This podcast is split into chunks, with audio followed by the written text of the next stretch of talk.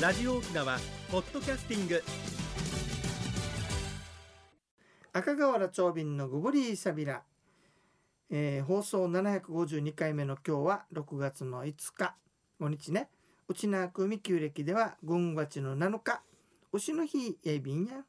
そういえばオープニングであの言い忘れてたんだけどよほいもう昔の知恵っていうのがさ、はい外れてきてるなんでかって言ったらさえ線状降水帯という新しい気象用語が出てるでしょ、出てますねねテレビで新もしく出たということはや以前はなかったというってまこすなとかだっかたらんですよ新たな気象現象が発生してるんでね、うんうんうんこれまではもう昔の知恵では何とも言えない。私たちが昔の人になりましょうこれえ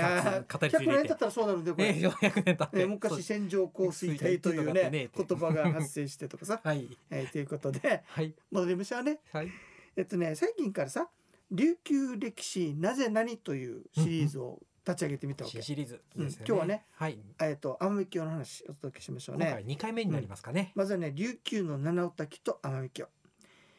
えー琉球の歴史書によるとね昔天帝天の神様が奄美京という神様を呼んで琉球の島々を作るように命令したわけはいで奄美木は土とか石とか聖なる木今クバとかだろうねうんうんこれを持って地上に降りて島を作りました順番があるわけさ最初に国神のアスムイあの赤輪鉱山公園のあるとこねはいそれから亡き神城のあるカナヒャブうんうんそれから面白いのが真ん中飛び越して知念知念ムイセーファウタキヤブサツこれ玉城ねだい裏ぶがあ取りるましたねそして玉城天津、うん久高島の久保むいそれから水むいマダマむいを作ってその後に島々滝々を作ったそうです真ん中が抜けてるのは、ね後でまた話するあのあする気があればやるけどもねはいこれ王府の糸が入ってます、うんこれらがね琉球の七尾滝と呼ばれています、は気いづいた7つ以上あるんだよね、で多かったように思いましうたんこれだから総称して七尾滝とよく言ってるわけですね、はいさて、えー島はできたものの人がいなかったので奄美区が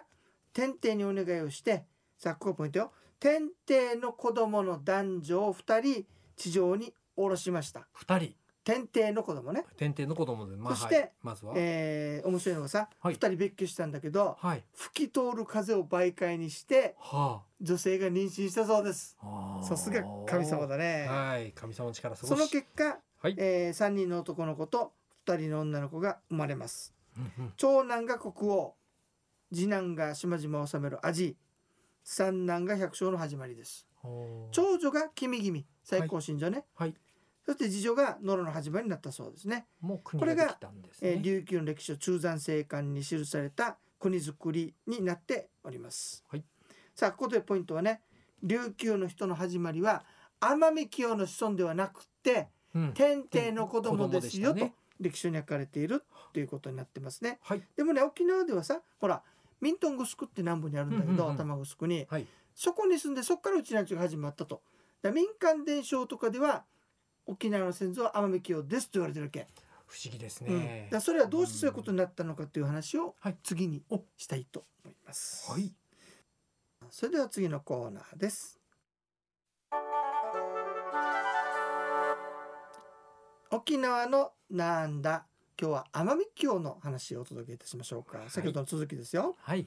実はね奄美京っていうのうんはうん何だろうかってことでまずは名前から探ってみたわけね語源、うんえー、と4つほど説があるんですよ1つ目「天」「天」から降りてきた人「清」というのは中だからさあーきはいうん奄美中と甘いんちゅう天から降りてきた人、はい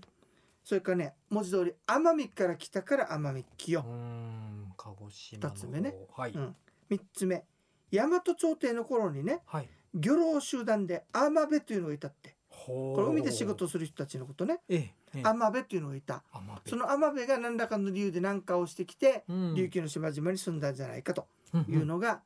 3番目天部説、甘べ説四4番目うん内縄口で近くのことは熊というでしょ熊遠くのことは甘天というでしょ甘って言いますよ天からチェークとアーマン甘いんチちゅュうー長瓶は4番目が合ってんじゃないかなと思うんだけどもねえねなんだか4おお番目むね4のつ説があります、気がしますどちらにしろねはいえー、とこれはね、うんうん海の向こうから来た人たちだということが考えられるわけはいでどういう人かというと、はい新しい技術うんういんわゆる稲作を持ってはい琉球にやってきた人たちではないかと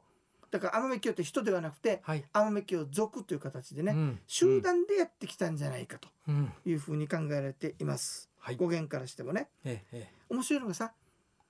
今あの北の方から来たと考えられているわけえ今のお話ですよね。大だ石け銀ど山の方かいらや南から来たんじゃないかなという人もいるわけさあーじゃあどうして来たかっていう根拠が一つあるわけ、はい島渡りのおもろっていうのがあってねはいええちょうどこうこういうふうにうん神様が南下してきましたよっていうのは航路があるのようん。だからこれからしてもやっぱり北の方から来ただろうっていうのが考えられるっていうのと、青海峡が最初に作ったのは江戸の大体明日森そうですね。でしょはい。やっぱり北だろうけど北の方だったっていう、うんそういうことがあるのでおそらく青海峡というのは稲作を持ってやってきたうん九州あたりの人間じゃないかと奄美いうことが実は考えられています。はい以上青海峡の謎いかがでしたでしょうかさて今日ね嬉しいことに久々にリクエストいただきました、はいお便りメールいただきましたおおメールありがとうございます、これあのラジオネームないさと思ったら懸命にあってさはい「ごえく男パート2大変強かい んだああ もう本当にさんな分かっちゃうんですねな分かっちゃうんですねなはいよかった ですゾウビンさん国吉さんおはようございますおはようございますツアー行きたいですね本当ですよ、はいあおかげさまでおあの満席となりましたんであーありがとうございましおためでとうございますよかっちたょっですと教えてください、はいビセコータのカヒはビセのどこにあるんですかねうん、えっとね、ビセのね、えっと、福木並木をずーっと海の方に向かっていくと、はい駐車場があります。有料のありますありますそはのい駐車場のところに立っています。小唄うんのビ日セがコあるんーですタの鍵っていうこと会費あるんですあねりますね。はいへーへそこにーあるんですよ。見に行ってくごだ育さい男さん、そこに行ってみてくださいね。うんうんでは次のコーナーです。一に運動二にメモリン私が私であるためにメモリン一に運動二にメモリンあなたがあなたであるためにメモリン One, two, smile. OPS. 沖縄ツーリスト。さて、国吉さんね、はい季節の変わり目で大変であるんだけれども、今日はどんな健康の話をしていただけるんでしょうか。はい、ありがとうございます。えー人生100年の時代をサポート、メモリンがお届けする健康ワンポイントのコーナーです。本日は認知症予防にいい行動のまとめのお話、前編です。えー先週は認知症の予防のために1日8,000歩がとても良いというお話でした。本日はその他認知症の予防にいい行動を前後編2回でまとめて紹介いたします。まず予防をいつ始めるか、えー40代50代からは予防を始めたいとされていますまた運動は、えー有酸素運動やストレッチなどがおすすめ1日8,000歩も効果的です栄養でのポイントは、えーこちらはカロリー控えめ塩分控えめ魚や新鮮な緑黄色野菜果物ナッツ類を多く摂り玄米や発酵食品カレーもおすすめとされています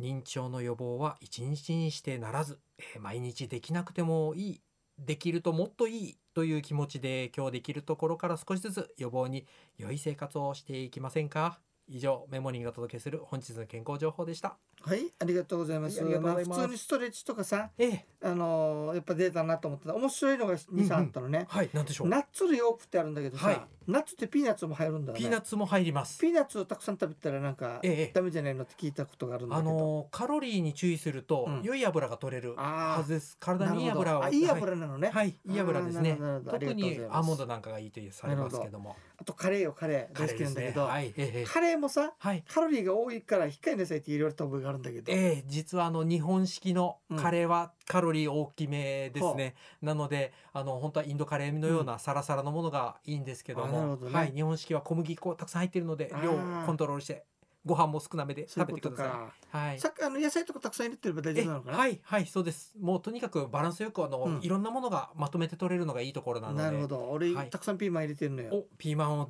いい体にもいいですよ、うんぜひピぜーマンひと、玉ねぎたくさん入れてえるえ。今時期美味しいですからねなんかねでもね面白いのがね、はいピーマン入れてさ、はいえー美味しくできたカレーだよってフェイスブックにあげたらさ、はいピーマン入れるんですかって書いてたのおいね。やいや入れていいんですよで、はうちい、なはんちゅうはピーマン当たり前に入れるさ、カレーにい、入れます入れます入れないみたいなあんまりね。そうですピーマンかは。うん。まあ家庭の味ですね。ねこれはね。まあちょっとそれちゃったんだけどいえいえ野菜たくさん入れてれば大丈夫とはいいうことで、楽しんでいきましょう。ありがとうございまあしりたがとうございます。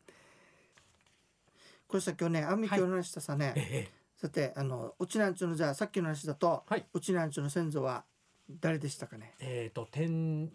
そう天帝ね天帝ですねだからさね、はい天帝だけど面白いのがさでした。人類発祥の地という日が氷島に立ってる の知ってる氷島ですかあ。るわけよあら、また北の方ですね。うんあの北はい。でそこの話ではね、はいこんなんだろうけはい。昔若い男女がいて天から餅が降ってきたらし餅い、。うん、それを取って食べていたっていつもほうほうほうほだある動物がね知恵をつけてしまって、う。はい。あんたなんかこれ降ってこなかったらどうするのっつったわけね、まあまあまあ不安になりますね。うんうんそれではい。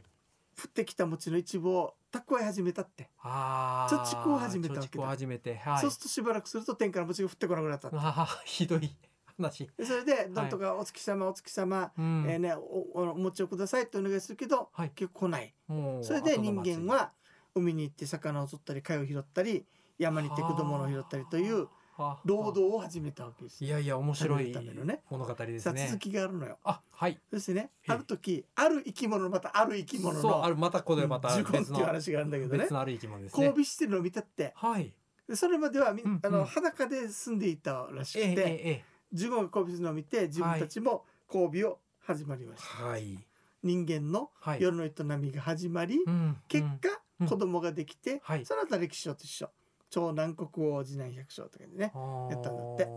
という話が六さんさて国吉さんはい。琉球の歴史書とはいこの氷島の話で大氷き島のな話違いが一つあるんだけどさ大きな違い。 18金ですはーい。はーい。何でしょうんか今の夜の痛みの営みの話はいがそう出ましたね夜の営みのある具体的話に。はい。うんはい。珍しいです面ね白いで。しょ、うんうんだから多くのものはうん。風に吹かれて妊娠したそわうけでしそょうそう。さっき、あ、そう。風に吹かれるというお話が出まし氷た。島はやることやったからできたわけさあー人間なんだこっちからはねより生き物らしい。というお話があったりするわけなんですね。はいはい、いろいろとあるんですけどうん。皆さんね、だからそのだってしかもさうん、天球の墓っていうのは結構あちこちなんですよ。あ、へうえ、んそうですか。有名なのが浜比嘉島文字通り天球の墓となっているへー住処もある汁道中地って奥さんの奥さんの住居、じゃあ実際いた人物。うん、だかまらたは神様というよりははい集団で移住してきた人たちだからはい。その代表が葬られてると考えたら、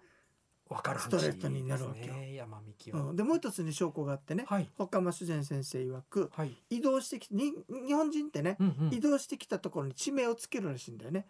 あーあるかもしれません、うんだから奄美峡の足跡として地名ついてるのが、アハ、アダ、はい、はい、アラ、あらオウ、はい、おー大島ってあちこちにあるでしょ。はいあありれはます全ね部奄美峡が来て、はいそこに足跡を残して、そこから上陸していったんじゃないかというほー説があるわけさ。はい、でそれをさらに進めていくと、うんうん宮崎県の青島、はい宮うん崎県の、そして紀州の大王島、はいおまた大だから島ですね青の世界はいということでね青つながっていくんだそうですうよ。ーんさてちょっと難しくなったけどいえいえいいえかがでしたでしょうか。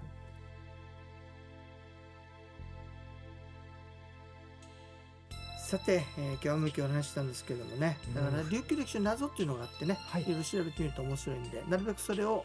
えー、といあ大事なこと忘れてたなんでしょうはい法年祭の時に、はいあの長者の不習地ってねはいあの108歳になる老人が登場してくるわけはい物語の中でね、うんうんその人のセリフの中に「天海清が稲作を教えました」というのが出てくるのよ。具体的に出てくるんだですかね、らやっぱりアンビキュは稲作を伝えたんだろうなーっていうのがあるわけさ。うんとこれ言ううの忘れたらん、危ない危いなまいいち大変なことになるよいね。やいやでも大事な情報でした、ということでね民族学上の話、歴史の話はいいろいろと兼ね合わせていくとまた琉球の歴史の謎が解けるんじゃないかなということでちょっとこのコーナーを頑張ってみました。はいはい、番組のご案内や赤川の長瓶とメモリーの国シアイビータンまた来週までご無理さべら。